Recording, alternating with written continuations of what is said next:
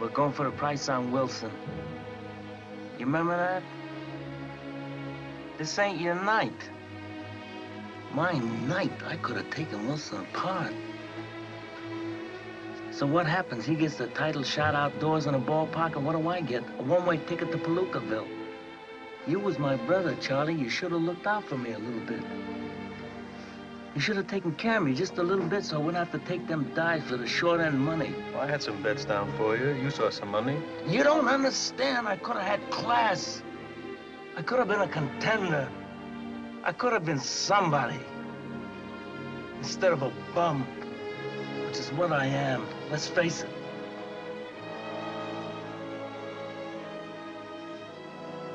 It was you, Charlie.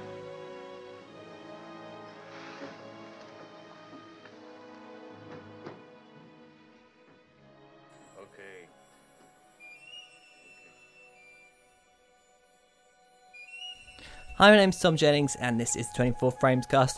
Um, I'm not going to kind of spend too much time going on. This is going. I was going to do a huge kind of Criterion catch-up episode, and to be brutally honest, it was so long, it was absolutely ridiculous, and I think it would have got a little bit boring. So I've decided to break it up into monthly parts again. So this is going to be a look at the February 2013 releases, and there will be a few more of these to follow in kind of quick succession because they have all been recorded. So hopefully we'll get them out as quickly as we possibly can. So without any further ado, let's take a look at the releases.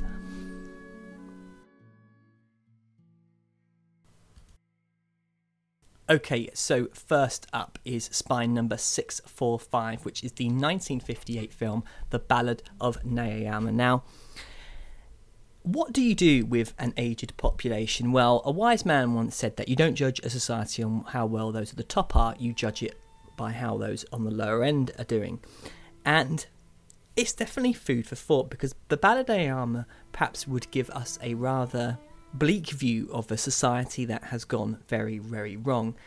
The film is set in a small Japanese village about 200 years ago, and the inhabitants of it have a rather novel way of making sure that they don't have to care for the old people because they use a local custom which entails the old dears being taken up a mountain at the age of 70 and left to starve to death. And are the kindly old folks treated with respect and awe during the latter end of their life? Well, no, in fact, they are mocked for having more teeth than they should, and in one case end up forced being to go up the mountain by their own children. Now, the film focuses on a kindly old lady called Orin who has reached the ripe age of 69. Now, she's quite happy to go up the mountain, the titular Narayama, and before she goes, she wants to make sure everything is fine for her son and new wife. She's even kind to her horrible grandson, who does the aforementioned mocking of having too many teeth. Her poor friend Matta is also nearing his time. He doesn't want to, to go, although his own son is pretty adamant that he is, regardless of whether he wants to or not. Now, the film is presented as a piece of kabuki theatre being shot almost entirely on a studio location and featuring a sung narration. And does this kind of set distract? Well, not at all. Indeed, I was in constant amazement of it. Like Dogville, the clear artifice quickly goes away. So much so I was actually even hardly aware of it. Helped in part, of course, through the things like the running water that go through the set and the incredible looking real trees and houses. Film theatre has become increasingly popular with regular beanbacks to my local art house cinema, which by all counts do a very decent trade. Now, for the record, The Ballad of Narayama was not based on a play, it was actually adapted from a novel, and it's the marriage of mediums, therefore, that is quite visionary perhaps, and down to director Keisuke Kinoshita, who was one of the most experimental and prolific directors in Japan during the 50s and 60s. He was also the first director in Japan to make a film in colour with Carmen Falls in Love. The Ballad of Narayama has a startling visual palette with director of photography Hiroyuki Kusuda has the creative freedom on the set to do as he please. It does not look realistic in the strictest sense, and nor does it have any intention of doing so. Indeed, during the course of a scene, the light will change dramatically, such as one scene when Orin's grandson mocks her for having teeth. The suddenly the light goes from a dusky to a more ominous dark blue in the space of a few seconds as she starts holding her teeth. The moment will have greater significance later, but it's the blight the fact that the character has just undergone a moment that will profound impact later on in the film. It's not subtle and it does draw attention to the artifice, but again, it's not about realization, it is about literal visualization of how characters are feeling. I particularly enjoyed some of the surrealness these lighting effects had in one scene the characters are bathed in a kind of greenish blue tinge. And in that respect, the film has so much to offer if you are interested in the kind of how cinematography works, there is very, very little cutting within scenes, and I think this type of cinema brings with it its own grammar. And although I think there's obviously limitations to to the set and what that has on the way in which the film is made. It doesn't necessarily mean that the camera kind of remains overtly static. Look carefully, and you'll notice the set is used in the most creative ways for dollying in and around action. A strategically placed path is the perfect method to move closer into actors. Now, the image often has quite a surprising depth of field to it as well, with trees and other objects in the foreground, the actors in the middle, and impressive matte work for the background. What truly got me, however, is how sad I found the film to be. It does have its lighter touches for sure between Orin and Tateshi, but understanding film, the film is at times quite hard to watch. I was kind of reminded in some respects of Lars von Trier's Dancer in the Dark as Kinoshita explores the sheer cruelty of life in this village. Orin is mocked, as I've already said before, having so many teeth, and in the film's most harassing moment, smashes her teeth against a rock to better please her grandson and be more acceptable to the village as a whole. Conformity through smashing one's teeth out is a pretty harsh way of looking at the world, and it is here that I began to think about the subtext of the film. Was Orin somehow representative of older, better times in which elders were treated with far more respect? Was the village somehow representative of the new post war Japan, with capitalism pushing youth away from traditions of the past? And was this ritual that Orin was so willing to take part in a condemnation of ancient traditions out of touch with modernity? The truth is, I know too little about Japanese culture to really definitively offer an opinion on the subject, but perhaps there is clue at the end of the film. The final shot sees a modern day location with a train going through a station and a sign reads Abandonment of Old People. Now, it may well be a monument to the likes of Old Orin who have died in this situation, but or indeed it may be a challenge, a social call to arms to address the issue of how people look after the older population. Certainly, it is thought provoking in modern society is the most vulnerable who are pushed to the sides. Caring for our elders is nearly always along with conversations about costs and the effort involved in doing so. The Ballad of Narayama suggests that how we treat the vulnerable is a direct reflection of us. Orin's son is dutiful, yet perplexingly, he is allowing his mother to take part in this terrible ritual. He may not agree, but is also complicit in allowing it to happen. It's not an essay film in many regards. It doesn't offer neat solutions to demand action. Instead, I think it encourages viewers to think inward. I have regrets about my own attitude towards my grandparents. I should have called them more. Well, I could argue that they never called me, which they didn't. Should I have called them more anyway, regardless? Well, perhaps. And who, I wonder, will be there for me in times to come.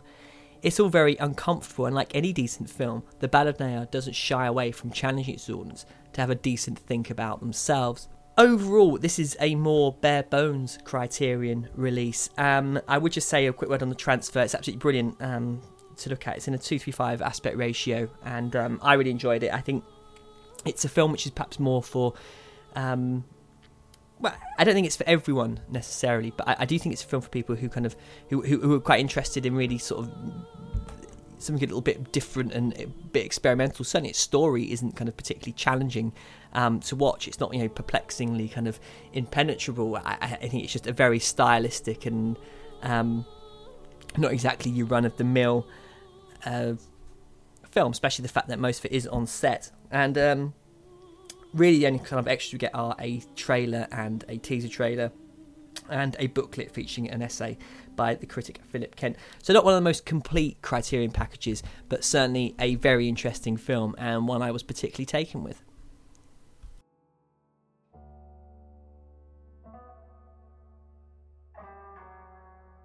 Okay, so next up we had Spine number 646, which was the Dardenne brothers' 2011 film, The Kid with a Bike. Now, last year there were two Dardenne brother films in the collection, Rosetta and The Promise, and I wouldn't say so much that I found these films to be entertaining in the purest sense, but I did find them fairly gripping nonetheless. The brothers have a kind of fluid visual style, clearly belying their kind of documentary roots, and I detected an air of Ken Loach in their social concern. These were films about people who fall between the gaps in society. It rang particularly true for me having worked in this kind of environment, and I've had contact with young people whose lives echo those of the characters in these films. The Kid with a Bike kind of goes down a similar path as Rosetta and The Promise in terms of its subject matter when we have the story of a young boy called Cyril whose father has abandoned him and sold his beloved bike and left him at a local children's home. Desperate to find him, he tries to escape at every available opportunity, and one day he literally falls into Celine, a kindly hairdresser who agrees to let him stay with her at weekends. Cyril continues his quest for his father and soon finds himself falling into the wrong crowd when he meets Wes, a local drug dealer. Now, I think it's rare that directors like the Dardennes they spend so much time in a very kind of similar world. Um, if you kind of compare it to someone like Danny Boyle, you don't really know what you're going to get with one of his films. They're kind of set here, there, and everywhere. And you know, all, credit to him. That's one of the reasons why I enjoy his films so much. But the Dardenne brothers Mo- most of their films take place in the same town and uh, a small place called Celine and have a consistent kind of visual grammar. There's no scores, no stars, and a, a, running time of about roughly 90 minutes. Yet these are all kind of very varied stories. Yes, they have similar thematic elements within them, yet they are deeply personal and individual in their own right.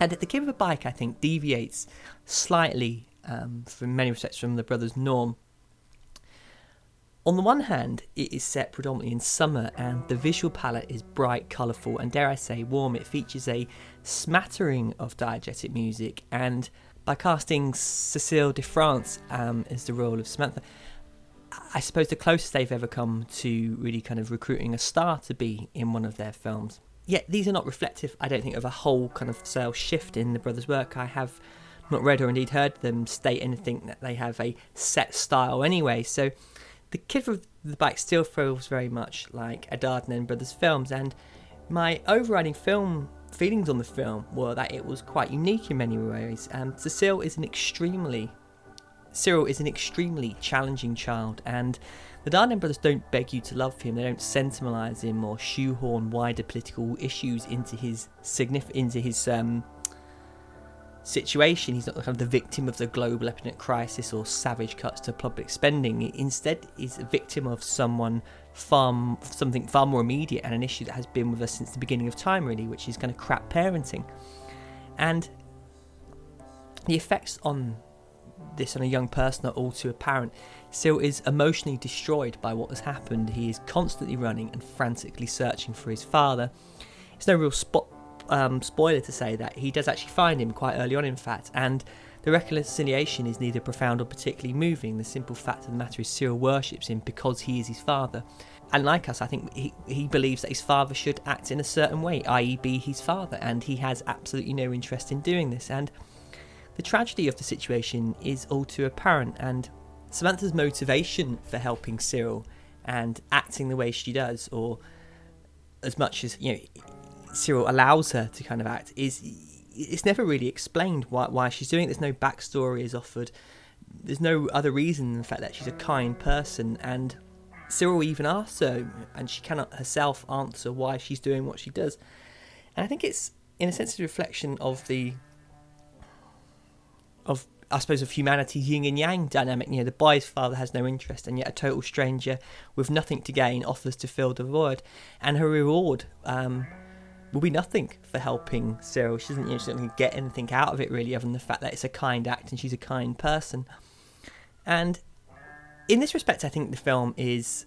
I think it's highly depressing and also kind of almost a, a, joyful exploration of people. I've heard in several circles that this is a kind of a fairy tale, and although there's nothing fantastical about the film, Samantha is exactly that type of character you see in those types of films. I wanted to I wanted her to appear in kind of Rosetta and The Promise, you know, and go in there and be this kind of shining light whose presence elevates the struggling of another person. Yet Samantha is not made into a saint in the film. She does what she does because a young boy asked her for help. You know, do we even need to know why she's doing it? And I, I, I would contest not, and I admire that type of filmmaking more as the kind of the pressing concern at hand is Cyril.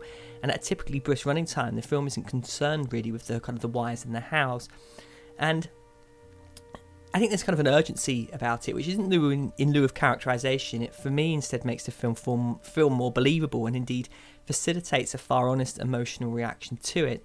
I mean, I, I greatly admire the films of Ken Burns at times, and quite voluntarily, I let him kind of play me emotionally like a fiddle. And the, the kind of the Dardenne brothers watching. I, I was watching Ken Burns films before I watched this, and it, it really amazed me really because the Dardenne brothers don't seem to kind of elicit this type of response through kind of manipulation of film language and technique. It comes far more naturally, and as in the case of all these films, I've found that they can linger quite long in my mind, and I found the tone of this one to be far more hopeful than I'd experienced in, in their previous works. It, it's, it's an unpredictable film, and without giving anyway any spoilers, at one stage I thought it was going to veer into kind of something slightly more melodramatic, um, certainly in its conclusion, before kind of reining itself back in. And, in a way, I think I should have known better than to be concerned that the film was kind of veering into melodrama because you know, I've entered a stage of my life now where kind of the conformity and predictability of Hollywood leaves me more and more alienated than ever before, and I was perhaps concerned that the kind of the Dardenne brothers were trying to kind of like not so much sell out, but kind of perhaps becoming a little bit influenced by this type of crap, and um, it's certainly not the case at all. And the Bike rewards those I think who enjoy challenging cinema. It's it is a modern fairy tale, um, yet in the hands of the Dardenne brothers feels feels more kind of fantastical and on the basis it's one of those kind of occasional good news stories that you hear about that sometimes you know tends to find their way through the misery in the world and it's measured and Quiet Flying suggests that Samantha and Cyril will have a future together. Is you know, Cyril going to be the world's best behaved child? Well, probably not. You're left with a sense that something good has come from their meeting. Samantha might not have been looking for this in her life, but now Cyril is certainly part of it. And life, for the most part, isn't about knowing what is around the corner. And I think the kid with the bike seems to capture a kind of random moment in a sleepy town rather brilliantly it's familiar, familiar territory for a film. You know, Tr- Truffaut has been there with like the 400 blows. Spielberg has been making living out of the lonely boy story for years. But in terms of what I've seen from the Dardennes, yes, it is lighter, both literally and figuratively, and yes, it is by no means any less challenging or schmaltzy. It is, for want of a better word, honest as well as being deeply touching to boot. By no means a masterpiece, but a very good film nonetheless. Okay, so next up we arrive at spine number 647, which of Elia Kazan's 1954 film On the Waterfront. Okay, so how exactly do you for define a classic? It seems an easy question, although with a medium as objective as film and indeed art in general, this relatively simple question can throw up some rather complex issues. Take, for example, modern art. I've lost count of the amount of times I've walked through an exhibition and been reminded of the type of nonsensical doodles I used to make as a child. Yet one man's doodles are another man's masterpiece. I am convinced that if you framed a plastic bag and wrote bollocks on it, gave it to a bunch of art critics, and told them it was Damien Hirst, they would applaud and say how devastating a piece of anti capitalist sentiment it was. Tell them that you did it, and they would shrug and probably tell you to fuck off. Now, so when someone tells me that they saw Iron Man 3 and thought it was a masterpiece, who am I to tell them they are wrong? Armond White has made a career out of backing films that most people scoff at. Read his impassioned defence of Transformers Revenge of the Fallen. Some say it was trolling or being contrarian for the sake of it, but what if he actually does mean it? There is no right or wrong, after all, just opinion, which of course we're all entitled to. However, On the Waterfront is a masterpiece of filmmaking. I don't honestly see how anyone could think that it was not. But really, what makes a classic? Well, hopefully, in this kind of summarization of On the Waterfront, I will go to some way explaining how I consider a film to be a masterpiece. Now, I first saw the film when it played on a late night 2 BBC retrospective on the films of Elia Kazan, and there was something different about it, I found. The grainy black and white image, the sense that you could feel the cold almost coming off the screen. And it wasn't a pretty film in the conventional sense, yet something about it made me kind of fall in love with it. I'd just seen Goodfellas, and I felt that these characters from the film were cut from the same block as they were in On the Waterfront. Although the film seemed real in a sense, it was still Hollywood enough with its villains and its melodrama. I rushed out and I picked it up on video, and when it came out on DVD, and now of course this excellent Blu-ray from Criterion. And, and I, have said it before that when you buy a film from one format to the next, I think it's a pretty good sign that it means something quite profound to you. On the Waterfront really is the perfect marriage of the talents of everyone involved in it, and one of those rare examples whereby it's actually hard to find any fault in any aspect of it. Based on a serial series of articles known as Crime on the Waterfront, which chronicled the criminality rife on the waterfronts of Manhattan and Brooklyn, director Elia Kazan and screenwriter Budd Schulberg crafted a story of murder, betrayal, family loyalty, and love. Kazan, one of the founder members of the Actors Studio in 1947, was himself an accomplished stage actor and director. His group normally put on plays dealing with social issues and introduced a new generation of actors, what would be called the method, an acting style that encouraged people to look deeper into the psyche of their characters, they, to inhibit their world. It's a style of acting that to this day constantly amazes us with stories of dedication of those who follow it. A friend of mine was at an airport and actually walked into Christian Bale at the time he was preparing for The Fighter. Aghast at his appearance, Bale reassured him by saying it was okay and that he was merely uh, preparing for a role and that he was not eating as much as he used to. And my friend stood there absolutely in awe of this. Yet aside from just physical appearance, method acting has given us some truly some of the greatest performances of all time among the school's graduates were Karl Malden and Brando, both of whom, of course, would feature on the waterfront. Of course, Kazan's name has forever been spoiled by the HUAC inquiries. Now, for many to this day, there is a genuine sense that what he did was morally abhorrent. And, of course, whatever reason he did what he did, it, it does annoy me slightly when people today seem so vitriolic in their disapproval of him. Because I sort of wonder, you know, how wronged have you been by what he did? And let's be honest, worse things have happened and continue to happen. I do recall when Kazan received the, his honorary Oscar, the audience was divided. Some stood and applauding, others just sat applauding, whilst others simply sat staring stony faced, like Nick Nolte being one, although I wonder if he was simply too drunk or on crack to really have a clue what was going on. Now, Screenwriter Bob, Bob Bud Schulberg has a slight advantage over those in the industry, as his dad was a famous producer. Also, however, it doesn't matter who your dad is if you can't write, then you don't have a chance. And clearly, he could, and soon found himself having a successful career in his own right. One of his other claims to fame was arresting Hitler's favourite filmmaker, Leni Riefenstahl, who, um, so she could testify at war crimes tribunals, and uh, I think it's his work though on water on the waterfront and that is what he's most famous for, and of course the screenplay that would win him an Oscar. Now, it is a script that Kazan, along with his actors, chiseled into a masterpiece, and it is with a cast including Eva Marie Saint as Edie in her first screen role, Jay, uh, Lee J. Cobb who plays Johnny Friendly, and other actors studio luminaries such as Karl Malden playing Father Barry, Rod Steiger as Charlie, and the brother of Terry Malone, who of course is played by Marlon Brando. I'm, I'm not, I, I, can't really think of a film in recent memory that has such an incredible cast as this, and no, The Avengers is not an answer to that.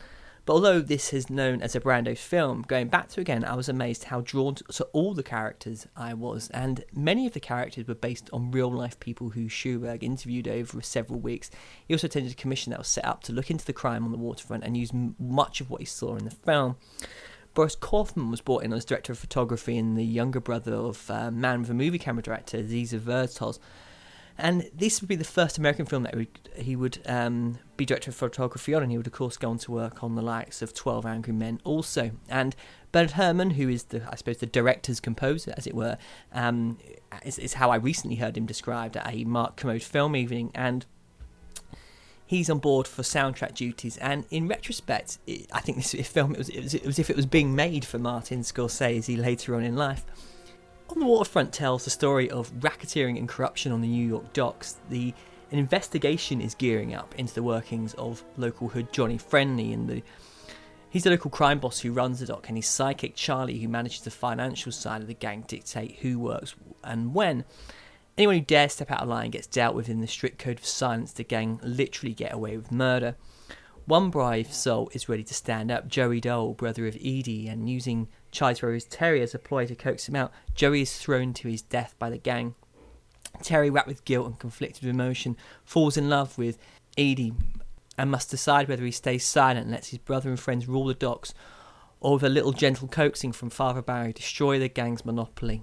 Now, On the Waterfront is many things. It's a film of social conscience, and when Hollywood was in the process of reinventing itself in the widescreen epic era, it feels more like it should have been made by a kind of a Rossellini or a Bresson instead of. Instead, it is indeed it is a piece of neo-American realism that, in its own right, and a film forged an entirely different creative furnace from what was going on at the time. Many watch as a kind of acting masterclass, the moment between Steiger and Brando with Schulberg's forever quotable dialogue ringing in the ears through the ages. Some feel uncomfortable to praise Kazan as a director due to his past, but regardless, I still consider this to be his finest work. Kazan is a director who doesn't use canted angles, he knows no box of tricks like a director like Orson Welles. Moreover, he is a master of performance, letting the camera step back and the action unfold. This to me has been the lasting appeal of On the Waterfront, and despite what is at stake and the brooding sense of anger and frustration of the characters that simmer along, my abiding memory of, of this film is how subtle a film it is. Kazan and Schulberg established a world in which the local hoods are the kings of a very tiny, very profitable kingdom. There's nothing glamorous about these men. They are not the type of gangsters who you want to be or have anything to do with. Instead, they are nothing but bullies, and Terry is the archetype of disappointment, used as a pawn by his brother and others to make a few dollars when, in fact, as he says, he could have been a contender as a boxer. His wasted life has no honour and no real sense that it can go anywhere other than be sucked into the mire. Terry is a Hollywood hero in the most traditional sense, and it's the film's marrying of melodrama and sense of realism that places it in a kind of wilderness of its own, from more predictable fare to something we may expect to see in Europe at the time in the simplest possible way, it's a unique film that escapes general classification or a generic tag as such. Kazan and Schulberg do something that a great deal of many filmmakers don't. They create a world, and one that may look like a real one, and most of all on the waterfront was filmed on location, but a world where you can believe and and actually enthuses the character's actions. We would assume that Edie and her father would be running to the police, yet the ancient codes that protect Johnny and the crew are in place. These men are despicable, yet are protected. I've always found myself surprised by how little I care for the police and the law in general in the film. We don't want some Eliot Ness figure to break the doors. We want we want the people themselves to do it, and one person in particular, which is of course Terry. And, in the film, you know, we asked ourselves really, you know, will Johnny and the crew be brought to justice? You know, will Terry find out who killed Charlie? I doubt it, but on the waterfront isn't about happy endings and the victory of law and order. It's a film about a very specific right and wrong and a type of justice. It doesn't fit with a conventional sense of resolution. In the age of the production codes, it's a subversive film in many regards. Terry may well win a battle, but clearly the war will continue. Does, you, does the film really leave a sense that everything is going to be fine, everyone is going to live happily ever after? Well, not really.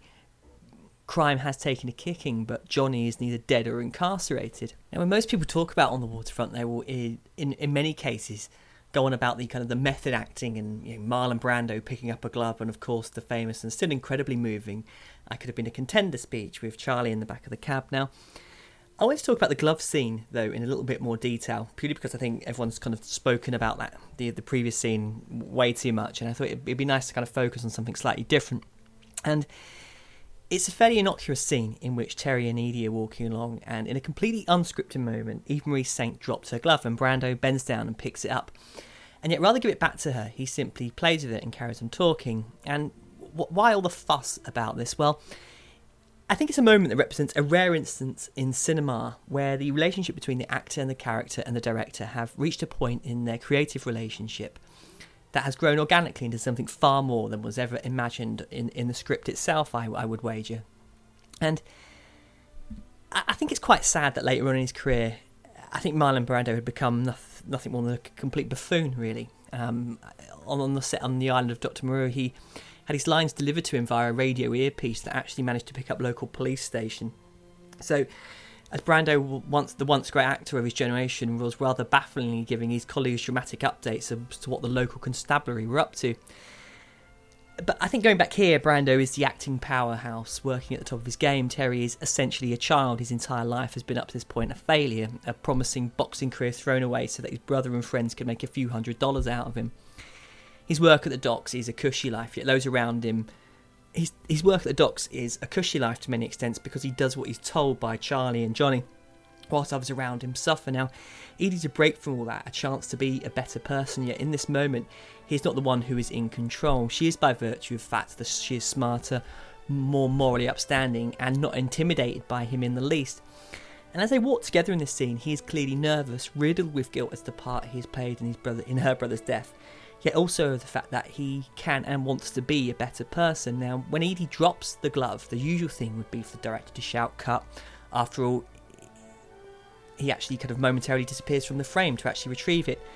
And I dare say, where it kind of John Ford, William Wyler, David Lean, even Billy Wilder, they would have that that call would have come. Yet Kazan was an altogether different director, and Brando Rosepset uh, reappears with the glove, becomes an integral part of the scene. All, of course, totally unscripted the first and the most obvious point to make is why does he not give the glove back? Well, because think about the character. Watch how Brando plays with it. He is, or at least his character is nervous around her.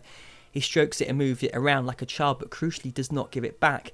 It is an attempt to readdress the balance in some way to appear as he has some kind of semblance of control over what is unfolding. And it's as if this is giving him some kind of advantage over her. From a di- directorial point of view, it must have been a moment of pure magic. Your lead actor has resisted the urge to stop the scene, as have you, and instead managed to think of a way in which to visually represent the relationship between the characters without having to add a single word of dialogue. Kazan's implicit trust in Brando and the actor's total understanding of character and craft combined to produce what is still one of the most moving scenes in the entire film. How this is not just about Brando's shoe, because we need all the performances are top notch, and I will talk about them in due course. But I also want to take some time out to discuss Karl Malden. Now, Malden is not the type of typical Hollywood icon, and he kind of kind of bucks the trend of the typical A-list star. I first became aware of him in Patton playing General Bradley, and given I consider George C. Scott's performance in that film to be the best ever, Malden pretty much holds his own as well. Now, I wouldn't say it's the second best performance ever, but it's certainly he, he certainly isn't overawed by Patton, and it's it isn't harsh to say that he's not the prettiest of stars. You know, were that nose in space, NASA would probably send a probe to it. But of course, his acting skills and the humanity with which he injects into the character that make this such a memorable performance. Father Barry is not really there to kind of convert in the traditional sense. He's not kind of an evangelical character out to spread the the word of God to the good flock. Instead, indeed, he's quite like that. Most in the parish simply acknowledge him because that is the done thing. What he cannot abide, however, is the injustice of what happens at the docks, and this is really where he kind of preaches and kind of sermonizes to them. He wants these people to acknowledge the fact that they are being wronged and to do something about it. And I think Malden's performance is breathtaking, and the sheer level of conviction he displays. In my opinion, he is the true, the film's true hero, and Kazan even explicitly states that as a man of man of coffee, he's not immune from being hurt by the mob, and Kazan resists the urge to overplay his bravery. He doesn't sanctify him, and I don't think he comes like this kind of like Christ-like savior. And of course, this is because on the waterfront, it's not about extraordinary people. It's about every man, every, you know, people everyday people standing up for themselves.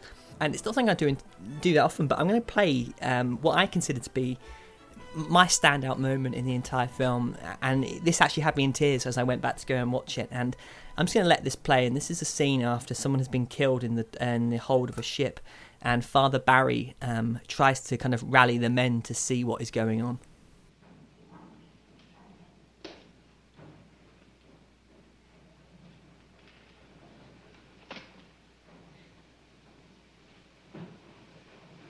I came down here to keep a promise. I gave K.O. my word that if he stood up to the mob, I'd stand up with him. All the way. And now K.O. Dugan is dead. He was one of those fellows who had the gift of standing up, but this time they fixed him. Oh, they, they fixed him for good this time. Unless it was an accident, like Big Mac says. Some people think the crucifixion only took place on Calvary. They better wise up. Taking Joey Doyle's life to stop him from testifying is a crucifixion. And dropping a sling on K.O. Dugan because he was ready to spill his guts tomorrow, that's a crucifixion. And every time the mob puts the crusher on a good man, tries to stop him from doing his duty as a citizen, it's a crucifixion. And anybody who sits around and lets it happen, keeps silent about something he knows has happened, shares the guilt of it just as much as the Roman soldier who pierced the flesh of our Lord to see if he was dead.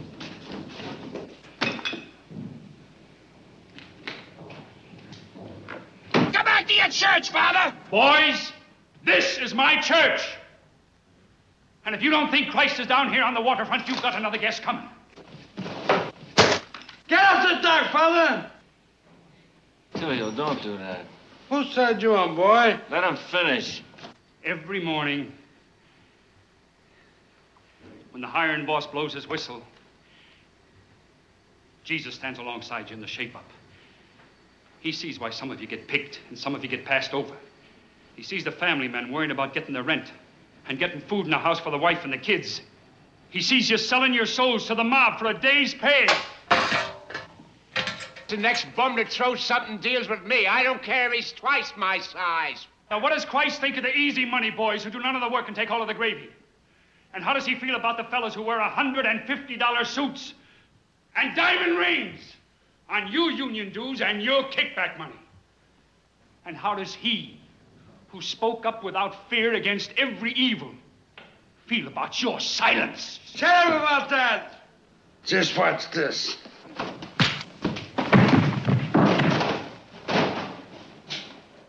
You see that? You want to know what's wrong with our waterfront? It's the love of a lousy buck. It's making love of a buck, the cushy job, more important than the love of man. It's forgetting that every fella down here is your brother in Christ. But remember, Christ is always with you. Christ is in the shape up, he's in the hatch, he's in the unit, he's kneeling right here beside Dugan. And he's staying with all of you. If you do it to the least of mine, you do it to me. And what they did to Joey and what they did to Dugan, they're doing to you. And you, you, all of you. And only you, only you, with God's help, have the power to knock him out for good.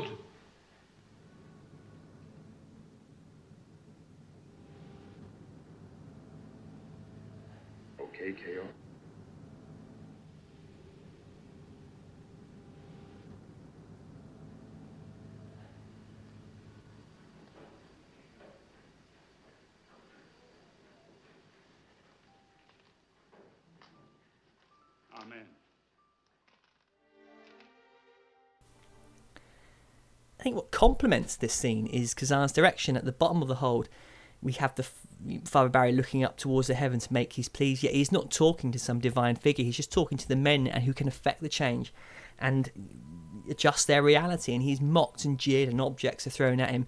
He does not for a second budge, pleading with them to deliver themselves from the constraints of which they live under. Now, Malden's performance during this scene is extraordinary, I, I, sublime, in fact. I think in a film so full of famous moments, this one is hardly ever discussed, and is more as a pity as it remains to me. Anyway, the moment in this film where I, I think if if you're not moved by this scene, I I, I, don't I, you, you can't have a heart. I, I think it's it's that good a piece of acting. I guess one of the things to talk about now is like the themes of On the Waterfront, and obviously much has been made that Kazan had outed several former friends to the House of Un-American Act, and in intervening years developed an attitude of defiance towards his detractors. And with this in mind, I think it's hard not to look at the character of Terry without considering Kazan. And Terry is subpoenaed to testify against his peers. Yet Terry's peers are his friends and even his family, and the waterfront is to some extent very much its own entity with established rules and norms. Yet it's also a criminal organisation, and in a very roundabout way, Kazan could as easily have shown his own situation as being that as the kind of the patriotic American simply doing, aiding his government. Like Terry, Kazan did not did what he was asked. Although, of course, Terry seems far more noble in his actions, and of course, history has been hard on Kazan. Although it's easy to vilify him, it's also easy to assume that if you were in the exact same situation, you would not have done what he did. However, I would wonder how honest we are being with ourselves if we assume that if we were put in the same situation, we would have done any better. On the Waterfront does present a deeply warped version of the American dream. Johnny and his organisations have the trappings of any other kind of corporation. A hierarchical command structure, a treasurer, is legitimised by virtue of the fact that it's accepted by the norm. Those opposed to the system are in a minority, and this is then a look at the real America, one ruled by corruption and systems of injustice seldom challenged. And although the film has a kind of celebratory ending, I would contest that it does not overtly suggest that all is going to be well, or indeed that anyone in the film will be the recipient of any kind of officially sanctioned justice. The micro revolution against authority has also echoes of a kind of workers' revolution, the dirty masses rising up against the pampered elite. And on the waterfront primarily focused on the redemption of Terry, he does embody the masses yearning to free themselves from injustice and inequality. But I think one of the, the reasons why I, am so drawn to On the Waterfront is, is, is startling visually for a number of reasons, not least due to the fact that it's almost the polar opposite of what Hollywood was trying to do at the time. This was, you know, this was the age of the widescreen, the epic, the cast of thousands, huge scores. Practically everything on the waterfront is not.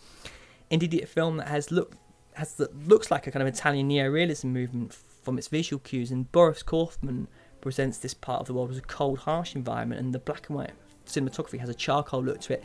The film was shot in winter, and the crisp air and the chills are there to see. In fact, the harsh coldness of the film is shown on the actors' faces. I think Kazan put it, you know, the elements turn them from actors into characters, and I think that's entirely true. You could almost argue it's an ugly film, yet even directors like Antonioni made industrial landscapes with a kind of stark beauty, and this happens here as Kazan and Boris Kaufman don't necessarily romanticise the environment, but instead almost let it speak for itself.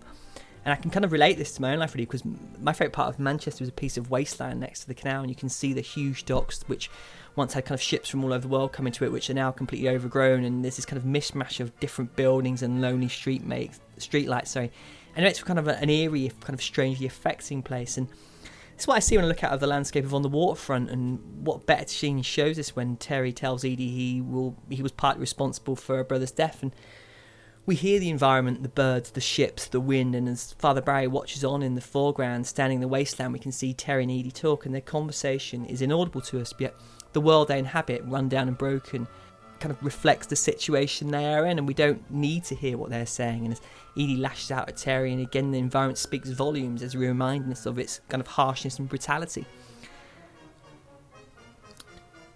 Now, on the waterfront, when it came out, swept the Oscars, and it's a film that you can quote from all day. And going back and seeing this Blu-ray, I was again struck by how magnificent a piece of cinema it is. And I stress the word cinema; it, it has an air of realism about it, but on the waterfront, it's still a piece of fiction and represents the best the medium can offer. I think, and from the dialogue to the performance to the direction to the music, everything simply works. And a masterpiece. You know, I, I, think of of course it is, and one of the greatest films ever. Well, yes, I, I, I could safely say that. And you know, so often we we confronted with these lists. You know, it's the best film ever, and declarations of you know perfection and all this kind of thing. And and I, I, I for once think that on the waterfront deserves that, that those kind of words used about it.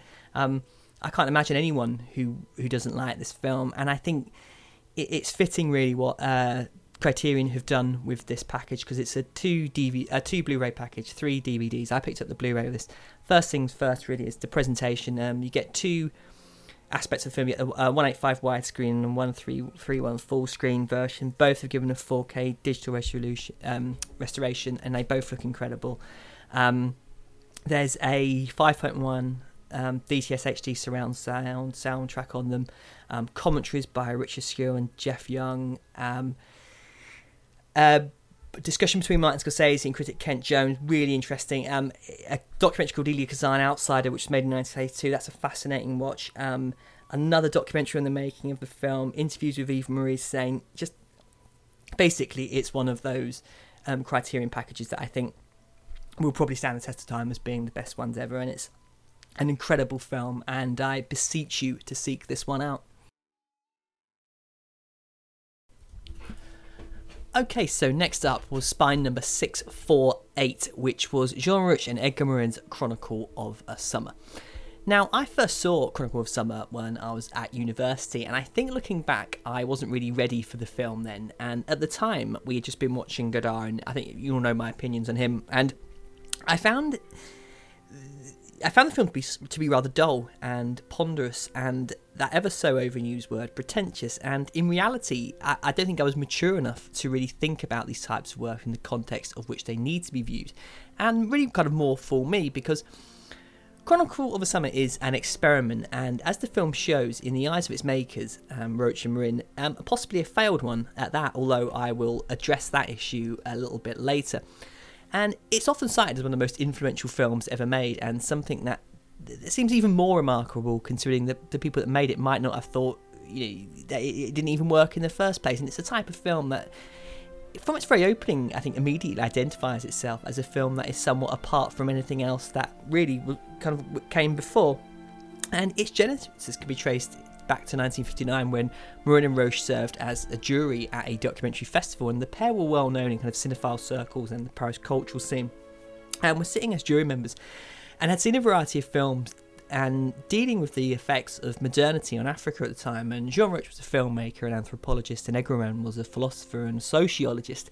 And I, I can kind of hear the groans already, really, because you know, uh, wondering really, you know, how can this really be an entertaining film at all? But it, the pair decided, um, you the pair kind of sat down really and kind of wanted to kind of take the kind of concept of the films that they'd seen about Africa and apply it to a more familiar country, i.e., France, where they lived. And the country was going undergoing a seismic shift from post World War to the modern country that was still a superpower and how did it kind of reconcile the notion of liberty when it still maintained colonies and was at the time kind of time of filming anyway involved with a brutal insurgency in Algeria. I mean see um, Battle of Algiers for more on that one. And France was becoming a consumerist culture with modern forms of industry. And I think you know films like kind of Jacques Tati's 1947 film Jour de Fête kind of suggest that France will be just fine without modernity. But in reality it's almost impossible to escape. And come 1960, France was very much a country in a transitional phase and was ripe for making a film about how these changes were affecting the people of that country. And Morin and Rouch wanted to make a film about life itself, using interviews with ordinary people from a variety of different backgrounds, using a similar style of that kind of direct cinema pioneers like D.A. Pennebaker and the Maysles brother. And Originally, the film was going to be called How Do You Live, with the idea being that Rouch and Rochambeau would find some subjects and, through a series of questions, get an idea of how the subjects felt about their lives, not just kind of material issues such as money, but also kind of more deeper philosophical issues. And with no script and quite a vague premise, the film found funding almost immediately, quite strangely. And the pair set off to, on the streets and to find their subjects. And cinema verite, I suppose, in this kind of new style of French cinema, was about to be born. Now, the film begins with Morin and Rouch and a young girl called Marceline discussing the premise of the film, and the pair kind of want to know if they can capture reality in film, even though people will know that they are being filmed, and therefore will change the way they behave. And Marceline confides to being nervous, and, and Rouch kind of assures her that anything she says that she doesn't like can be taken out. Now, I think that's quite a telling moment, really, in the film, because what if Marlon says something and then seconds later decides that she could say the same thing again, only better? And surely the experiment would fail, as the apparent reality would, in effect, be a different take. But you know, this, I suppose, it's just one of the kind of the nuggets of kind of thought you can have about Chronicle of Summer. And I think already it's apparent that Chronicle of Summer is a film like no other. It's a film that looks at film itself, constantly asking questions, not only about itself, but also of its subjects. And it it might find a deeper truth or it may not and it kind of it may unite its participants in a feeling of shared accomplishment or it just might making have them kind of end up making barbed remarks about each other as does actually happen but Rouch and Morin travel around spending time with a variety of subjects, sometimes from just letting them speak, other times engaging with themselves, and what emerges of them seems that are funny, some shocking, and others outright dull, to be perfectly honest. And from African uh, immigrant workers to factory workers, all are asked about their thoughts on subjects ranging from war in Algeria to what they think of their jobs. And Chronicle stuff doesn't really have a story as such. It meanders from people to people, from scenario to scenario, without a kind of a clear narrative, I suppose. It begs the question what exactly is Chronicle of a Summer really about? And Chronicle of Summer really doesn't have a story as such. It just meanders from people to people, from scenario to scenario. And for some, I think that kind of this, this, this may be a little bit too much to bear, but I think it begins with kind of a simple question, really, which is kind of, are you happy? And in some respects, I could answer this question with an authoritative yes, and in other respects, no. And the fact that it's so unspecific allows for a great vast degree of interpretation to the person answering it. And it's exactly how Chronicle of a Summer kind of gets going when Marcel and a friend take a tape recorder and start asking some passers by. Now, some people kind of run off, clearly a little perturbed by the situation. Others are slightly more forthcoming. And one man is unhappy that his sister has died at age 44. Another tells them that his wife has just died. And one woman says it depends on how much money she has.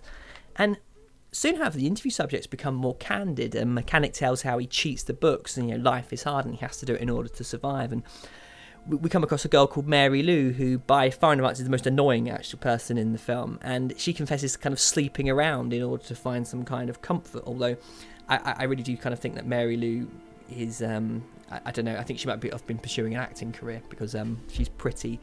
It, it, it, it, almost feels scripted. Um, and in kind of like um, I suppose Godard style, I was waiting for to call someone kind of fascist or a, a, communist or something irritating like that. But I suppose as the film progresses and moves around France, a picture begins to emerge of young people that was kind of a little bit kind of familiar to the world I live in. You, firstly, my friends and I don't smoke anywhere near as much as the people do in this film, but the kind of the subjects and the kind of lives they lead were quite familiar. You know, jobs that people hate, regrets about relationship, kind of differing political views. You know, kind of especially kind of around the kind of the slightly kind of contentious war going on in Algeria, and obviously kind of we have kind of Iran and Iraq now. I'm sorry, Iraq and um, Afghanistan and Syria and whatnot. And Chronicle of Summer was made seemingly at a time of great change when kind of France was on the cusp of something profound. And yet it is eerily the same kind of change we always appear to be kind of going through. And apart from what people are wearing, I think the people and the issues that they are living in this film really don't differ that much from, from what goes on today. I- It, really did amaze me, and I think it kind of fascinated me in the way that you kind of really realise that throughout life it is kind of perpetually seems to be on this kind of brink of kind of huge change. And on reflection, um, I don't think there's ever been a time where we haven't always been kind of undergoing this kind of huge, huge change. And it's, it's not getting older. It just seems more like there is always something going on in my life and the wider world that seems to be happening rather than everything just kind of staying still and calming down. And I suppose that's kind of that is life as we know it. That is how it goes on. And Chronicle of Summer seems to capture a place in time when with these young people who about seem to be kind of about to be part of something either kind of personally or culturally and and I suppose that that's what I make of Chronicle of Summer. It's a film about life and living, and I know that sounds kind of incredibly vague, but it it just seems that the kind of generation after generation afterwards, uh, you know, from this film, uh, have all been kind of going through the same thing, and I guess it's kind of hard really to kind of pick out kind of individual scenes, but there is one I- think really kind of extraordinary sequence when kind of Marceline is walking through the Palace of Concord, and we have previously found out that she's Jewish and that she was sent to a concentration camp Um, because we see the obviously the kind of tattoo on her arm, and she tells a rather haunting and tragic story of how her father was taken and murdered by the Nazis. And the camera tracks away from her inside what looks like a kind of a huge kind of warehouse, and it is a kind of a brutally tragic moment, and it, it's kind of a, a, apparent from this that kind of obviously Marcel has been scarred for life from it, and I, I found it to be really the kind of the standout moment of the film. And yet, at the end of the film, her fellow participants actually kind of suggest that it's the least genuine moment in the entire film, and actually question whether or not she's acting. And suddenly, the whole kind of point of the film is is, is placed into question. And Rouch and Morin kind of reflect on what they've done at the end of the film, and there's no kind of backslapping. The pair are actually a little downhearted, and the fact that people in their film have kind of fallen out and actually kind of began to kind of question uh, how each other have actually behaved. And I, I think it's a kind of an incredibly profound moment in a, in a film because it's a type of candidness that you only get in kind of commentaries, perhaps, um, and perhaps even then that they're not as kind of brutally honest as they are this. And I, I think this is kind of key to really understanding the spirit in which this film has been made, and perhaps how best to view it, which is it, it's not about narrative or character development. It's a film about experimenting with film and it's it's very much a kind of a case of take you know, you can take out of it what you wish and kind of experiments are conducted in the spirit that you, you don't necessarily think that they're going to be a success. And I, I think this film is very experimental in nature by virtue of the fact that it's the it, it the people that are making it are fully aware and open to the fact that it might be a failure. And that's you know, think of another film that is that bold. I, I certainly can't. And yeah, I just want to kind of talk a little bit kind of the technicalities of the film because, like the films of kind of Pennebaker and Maysles, yeah, Chronicle of the Summer was shot on lightweight portable cameras, and this invention is one of the most important in the history of cinema. And it, you know, it allowed cameras to get out, literally get out there in the streets and get amongst people. And today, you know, filmmakers try and artificially create this look and when when I think about films made prior to this, and you know, with their kind of that polished aesthetic and camera wobble would be considered a mistake, and here it just happens because the camera just happens to be moving out. It has a fluidity to it that seems almost amateurish, yet totally in keeping in the spirit of what they're trying to do in the film. And the film actually had three directors of photography, and um, I don't know kind of who did what and but I, I think it kind of that's probably very much kind of in keeping with the attitude. The, the, again, this kind of the, the, the ethos behind this film. You know, I, I, should imagine it was kind of a pick up and film, and whoever happened to be about to film, you know, was the director of photography for that day. But despite its claims of reality in this look, you know, look carefully and you'll see that kind of Chronicle Summer regularly cheats a little, and there are shot reverse shots at time that are impossible due to the fact that we cannot see two cameras, and the space where the camera should be on the reverse is actually being occupied by the people or a wall and in one scene we have kind of we cut to an alarm clock, then a shot of someone waking up, and then a wider shot of their mother walking in, and it may be quite crude, but it's it's as planned a shot sequence as anything you will ever see. It just kind of beg the question why, and I believe that the answer lies in the fact that quite simply the language and grammar of film are simply too hard to disregard. I I, I think people kind of almost are kind of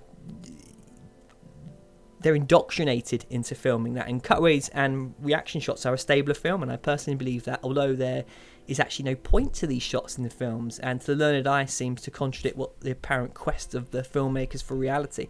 But this degree of artifice has always existed in documentary, and even more so today with major documentaries. You have huge amounts of graphic and CGI sequences, and do these moments really kind of are, are really that important? I, I would contest no, and um, it's something you and Joachim and I will be discussing quite soon in a Master Cinema episode, um, Salesman, and I think we'll be going to this point in a lot in a lot more detail. And um, I um, I don't think it makes Chronicle of Summer kind of disingenuous. I don't think that you know somehow the filmmakers are being hypocritical, saying look at this reality we're going for, yet we're still going to use all these shots, you know, kind of shot reverse shots and kind of make a kind of a traditional looking film. And if anything, it, it's a type of filmmaking language which is the stable of these kind of MTV and other kind of crappy channels today. These kind of like these kind of reality, fake reality documentaries, and you know you see it all these all the time. And I don't know how much these films are.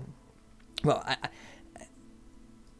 it interests me to, to think that a kind of a film like this could kind of the kind of the natural evolution of the kind of the drama documentary style is that kind of crap. I mean, like you know, Made in Chelsea or whatever the fuck it is. You know, the only way is Essex. I don't fucking know. I, I, don't, I don't, even watch them. But uh, yeah, you know, in, in, terms of this film's legacy, I, I, don't think it's really kind of worth kind of thinking about too much. But I think Chronicle of Summer belongs in a small category of films that has a kind of a place in film history that cannot really be denied. It is a work that has to be seen with history in mind and even the simplicity of interviewing someone in the street was a novelty then. You know, it seems so. It's a stable now of kind of news and documentary, but you know, it really was. Uh, you know, people simply didn't do it then, and I, I won't lie and say it's one of my favourite films. I wouldn't make some claim that you you have to see it. However, I would say it's a film that, um, as an interesting experiment in film itself, um, is worth checking out and definitely watching. And um, I'm glad Criterion have put this out as well because it does come with some decent features. There's a 75 minute documentary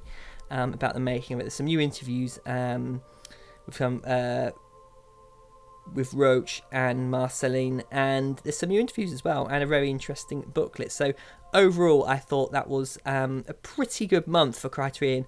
I'm going to have to go with my pick of the month with On the Waterfront. I think it's one of those packages which is it's simply um, it's simply too good. It's it's faultless. In fact, I would say it's arguably um, one of the best uh, releases they've ever put out. And I know it's one of those films that probably everyone owns, but to me, this is now the definitive version of it. So I hope you enjoyed this episode. There will be another one very shortly. I'm going to break it up a little bit with, with um, a Bond um, recording.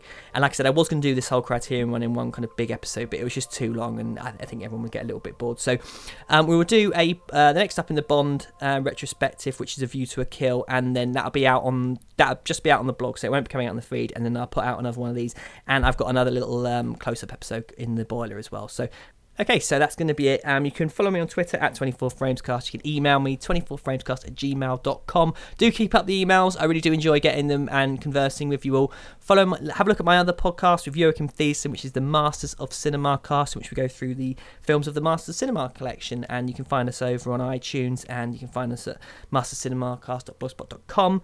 And also, of course, my other, the blog for this, 24framescast.blogspot.com. So that's going to be it. I'll be in contact soon. Bye.